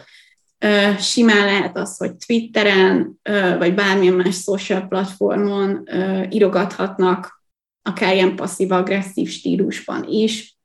Szerencsére egyébként a, szerintem ebben nagy keze, nagyon erős keze van a tényleg szövetségeknek, szervezeteknek, tehát akiknek effektíven van egy konkrét csapata leszerződött játékosokkal, vagy legalábbis valamilyen barterben, valamilyen ö, szerződésben állnak egymással, ott azért ez, ha írásban nincs is, de kimondva mindenképpen ez, ez felmerül, hogy viselkedjél. Hmm. Mert az nagyon sokat tud rontani az esport megítélésén, hogyha játékosok rendkívül toxikak egymással. Az más kérdés egyébként, hogyha megnézed a különböző esport játékoknak a globális közösségét, tehát nem csak a játékosokat, uh-huh. hanem a nézőket, akkor mindannyian tudjuk, hogy vannak olyan játékközösségek, amik toxikusabbak, mint a másik. Van olyan, ami nagyon barátságos, family friendly. Én nem tudom, hogy melyik toxikusabb a másik többinél, úgyhogy ha mondasz példákat, akkor megköszönöm. Hát ugye a régi nagy mondás, hogy a lolosok közössége az nagyon, nagyon uh-huh. kellemes, csak akkor diplomatikus voltam. Alapvetően egyébként a, az e-sport játékok, tehát azok, azoknál a uh-huh. videójátékoknál, amikből van e-sport, vagy legalábbis van kompetitív mód benne, inkább ezt mondanám, hogy uh-huh. ö, van lehetőség verseny, ö, kompetitív módon játszani benne, az nagyon erősen korrelál azzal, hogy ott megjelenik a sokkal toxikusabb viselkedés. Pusztán csak azért, mert a meccsek közben, hogyha random játékosok játszanak egymással, nagyon sokan vannak, akik ott vezetik le a felgyülemlett feszültségüket. Ami azt jelenti, hogy vagy a csapattársaikat kezdik el szapulni, vagy az ellenfél csapatai, csapatából valakit spécéznek ki, és akkor effektíve ugye, úgy bulingolják, hogy megakadályozzák mondjuk a játékban. De ami talán a legérdekesebb, és egyben a legszomorúbb is, hogy a, ami az e-sport játékosok, tehát a, a nagyok, akik tényleg nemzetközileg elismertek, ahogy ők viselkednek a játékon kívül, vagy ahogy nyilatkoznak más játékosokról, és bocsánat, javítanék, tehát nem a, nem a legnagyobbak, mert ők már tudják moderálni magukat, hanem a feltörekvő, nagyon jó játékosok. Ott van egy, van egy olyan réteg, akiknek a viselkedése ugye példaként szolgál. És ha te annak a játékos közösségnek a tagja akarsz lenni, akkor magától értetődően ezeket a viselkedési normákat elfogadod, sőt, dicsőíted. És hogyha egy adott közösségben az egy dicsőített magatartás, hogy rongyá alázod a másikat, akkor magától értetődő módon az a közösség a sokkal toxikusabb lesz. És ehhez hozzátartozik az is, hogy azokban a játékokban effektíve versenyezhetsz. Ott na- nagyobb feszültséget élhetsz meg. Ott van egy másik személy, akire projektálhatod a feszültségedet. Ha még ha mondjuk a te hibád is volt, mert mind tudjuk, hogy ha valaki veszít, akkor sose az adott személy a hibás, hanem a másik. De hogy alapvetően az, hogy a, ezek a híresebb játékosok hogyan viselkednek, meg a népszerű játékosok, akik nem feltétlenül a legjobb játékosok, vagy a streamerek az adott játékos közegen belül, ők nagyon durván tudják formálni azt, hogy az adott átlag gamer közösség az hogyan viselkedik egymással. És nem tudom, például a Genshin impact én is elkezdtem játszani, amikor kijött PC-re, és csatlakoztam valamelyik magyar Facebook csoporthoz. És az elején konkrétan olyan volt, minthogyha a valamelyik Nintendo-s játékos közösség, Máriós közösségnek a csapatához, vagy közösségébe léptem volna be. Barátságos, mindenki segít mindenki, aztán megjött pár ember, akik elkezdtek ö, enyhén pornográf képeket ö, posztolgatni, ugye a különböző karakterekről. Ö, megjelent pár nagyon tudálékos ember, akik ha kérdeztél valamit, mert nem értettél valamit a játékkal kapcsolatban, akkor nagyon kritikusan és nem túl kedvesen válaszoltak, vagy nem válaszoltak, és nagyon-nagyon jól lehetett látni azt, hogy hogyan változik meg a teljes közösségnek az alapviselkedési mintázata, úgy, hogy megjött pár hangos ember, akik közül egyébként nem tudom, hogy valamelyikőjük lehetette ilyen Genshin impaktos streamer vagy sem, biztos, hogy az egyikőjük az volt, mert emiatt feljogosítva érezhette magát, de nagyon-nagyon sok múlik azon, hogy egy-két ilyen, egy-két ilyen prominens ö, személyiség az adott közegen belül hogyan viselkedik a játékban és a játékon kívül is. Úgyhogy ö, hiába küldözgethetünk a játékon belül tiketeket, hogy csúnyán beszéltek velünk, vagy kiléptek a, a partinkból, és emiatt büntit kaptunk a meccs vége előtt, alapvetően a problémák azok nem biztos, hogy a játékon belül keresendőek. Egyébként Stöki, amit kérdeztél, én, én szoktam olvasgatni erről, tudod, ahol online nem vetélkednek, csak próbálják keresni, hogy melyik a legtoxikusabb játék, és a Rainbow Six az, ami nagyon sokszor előjön, mert ott ugye van team kill, muszáj lennie, hogy óvatosan játszanak az emberek, viszont ezzel rendkívül könnyű tönkretenni a szórakozást, hogyha a harmadik másodpercben hárba lövöd két társadat, és ott, ott én azt hallottam, hogy ott nagyon próbálkozik a Ubisoft meg a fejlesztők, hogy valahogy ezt megoldani, de még nem találták meg a megoldást, mert... Hát, Jó, ha de... nem lenne Friendly Fire, lehet, az segít. De akkor az, akkor az egy troll, aki direkt csinálja, nem? Hogy akkor Igen. belépés, hát belépés. De az Igen, más, de hát ugye más, nem, mint, fel, amikor... mert mert arra vonat, tehát hogy főleg akkor csinálják, hogyha X karaktert választod, aki lehet, hogy nem fehérbőrű, ja, ja, vagy ha neved valami tudod, árulkodó neved van, és ez nem tetszik neki bármi miatt.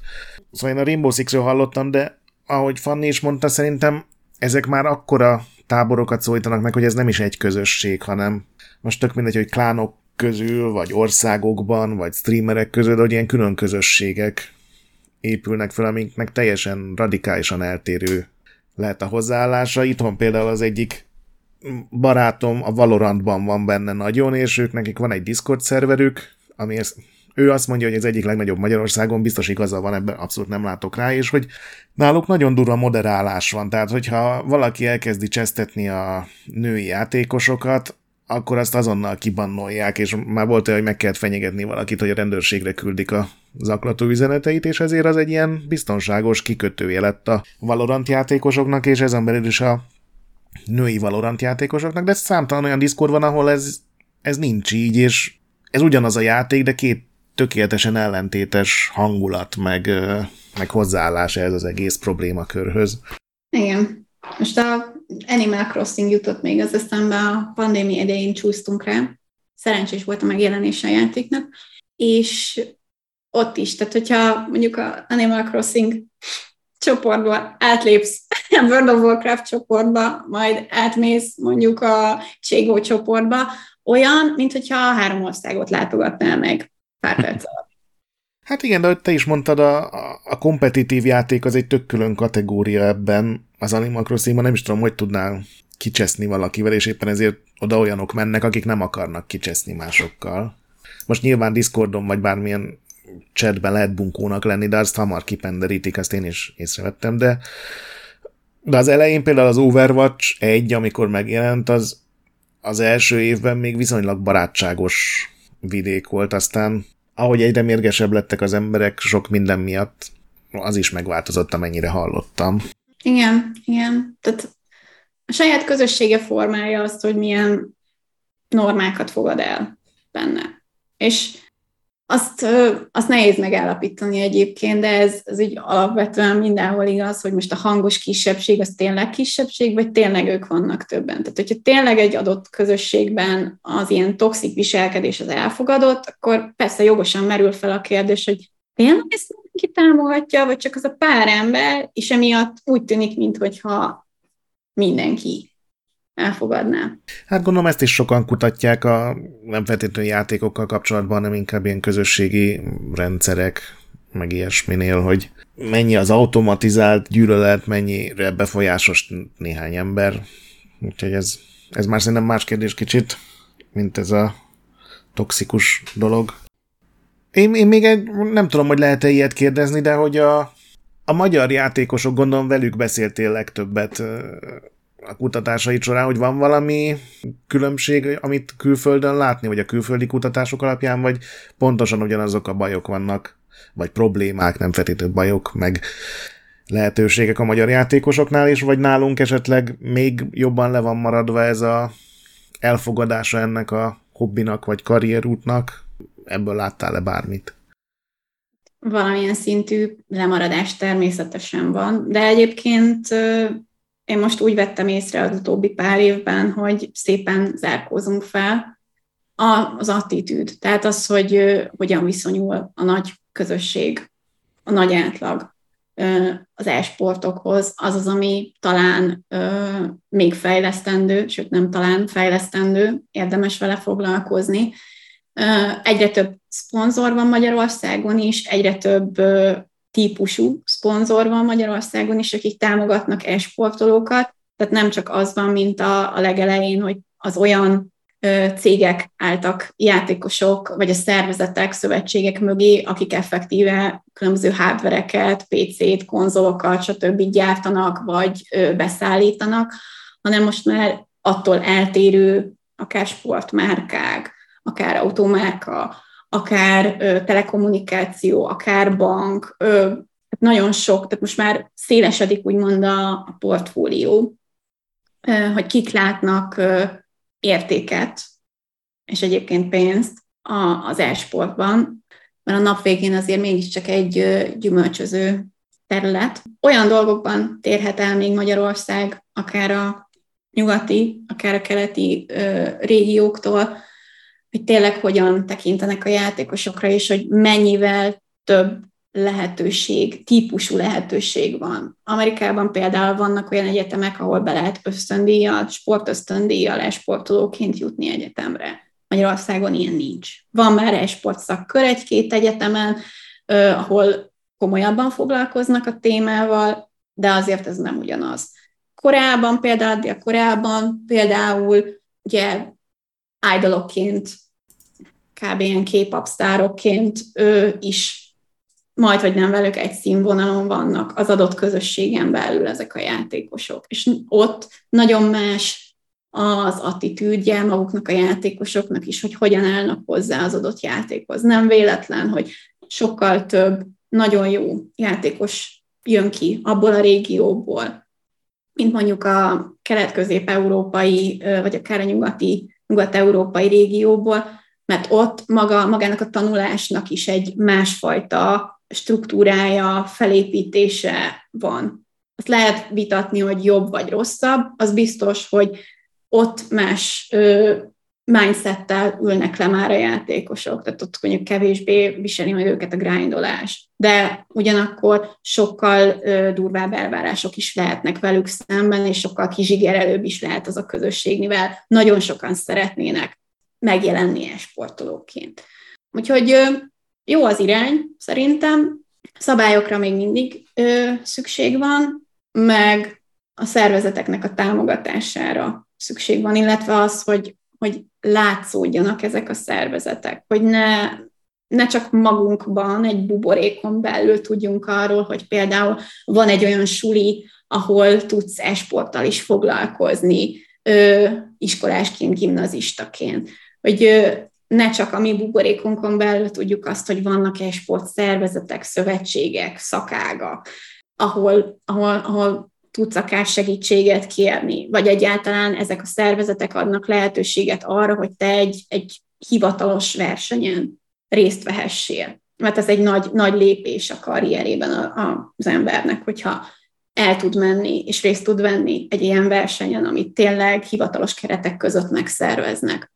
Úgyhogy igen, tehát van még, van még mit tenni az esport mezein, és hát ugye nekem meg a szívügyem a játékosok, akikkel örülök, hogy egyre többen foglalkoznak, tehát egyre több figyelmet kapnak, de még mindig úgy érzem, hogy így globálisan is valahogy róluk van a legkevesebb szó, pedig effektíve az ő játéktevékenységük az, amit eladsz, felcímkézel, szponzorálsz, pénzt csinálsz belőle. Hát mi most akkor megpróbáltuk ezzel az adással hozzátenni a magunkét ahhoz, hogy foglalkozzunk a sportjátékosok pszichológiai problémáival és egyéb gamer pszichológiai kérdésekkel. Kedves Fanni, nagyon szépen köszönjük, hogy eljöttél. Köszönöm, és, hogy itt lehettem. És hát nem kizárt, hogy majd a jövőben egyszer még keresünk, ha előásol valami érdekeset, vagy rágyógyulsz valami játékra, addig is nem tudom, hát drukkolja God of War-nak. Én nem tudom, melyiknek drukkoljak egyébként. Én, nekem mind a kettővel vannak problémáim, és mind a kettőt imádom. Én már szavaztam, sajnálom. Ez most már visszavonhatatlan. Én még, én még ingadozom, de hát majd meglátjuk, mire az adás kimegy addigra. Ti pedig, kedves hallgatók, tartsatok velünk legközelebb is, amikor Checkpoint minivel jövünk, játszatok sokat, mentsetek boss fight előtt, viselkedjetek jól online közösségekben, ha esportoltok, akkor beszéljetek anyukátokkal, hogy mégis mi az, amit csináltok. Ha anyuka vagy, akkor beszélj a gyerekeddel, hogy mégis mi az, amivel játszik. Kövessetek minket Discordon, ahol nagyon jó társaság van, és nincs bullying. Olvassatok Retrolandet, ahol naponta van content. Hallgassatok két Kronikát, ami a másik podcastünk. A BIOS ne piszkáljátok, a Fantasmagorilákkal vigyázzatok, a nagy pixel pedig még mindig gyönyörű. Soha nem volt ilyen hosszú elköszönésünk, László. Így van. Egyre nyúlik. Így van. Sziasztok! Sziasztok! Sziasztok.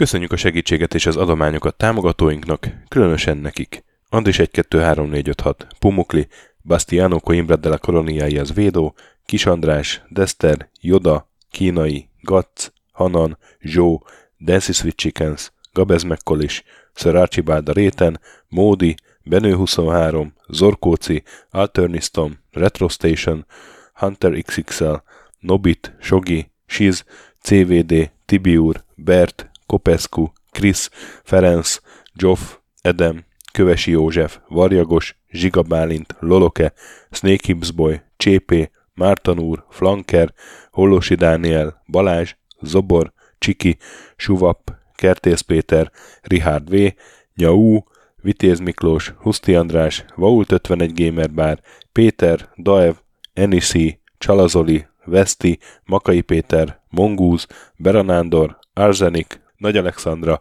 Andrew Boy, Fogtündér, Szaszamester, Kviha, Mazi, Tryman, Magyar Kristóf, Krit 23, Kuruc Ádám, Jedi, Harvester Marc, Igor, Pixelever, Oprüke, Estring, Kecskés János, MacMiger, Dvorski Dániel, Dénes, Kozmér Joe, Sakali, Kopasz Nagyhajú, Colorblind, Vic, Furious Adam, Kis Dávid, Maz, Mr. Corley, Nagy Gyula, Gergely B., Sorel, Natúrlecsó, Devencs, Kaktusz, Tom, Jed, Apai Márton, Balcó, Alagi úr, Judgebred, László, Opat, Jani bácsi, Dabroszki Ádám, Gévas, Zabolik, Kákris, Logan, Hédi, Tomiszt, Att, Gyuri, Kevin Hun, Zobug, Balog Tamás, Ellászló, Gombos Márk, Valisz, Hekkés Lángos, Szati, Rudimester, Sancho Musax, Elektronikus Bárány, Nand, Valand, Jancsa, Burgerpápa Jani,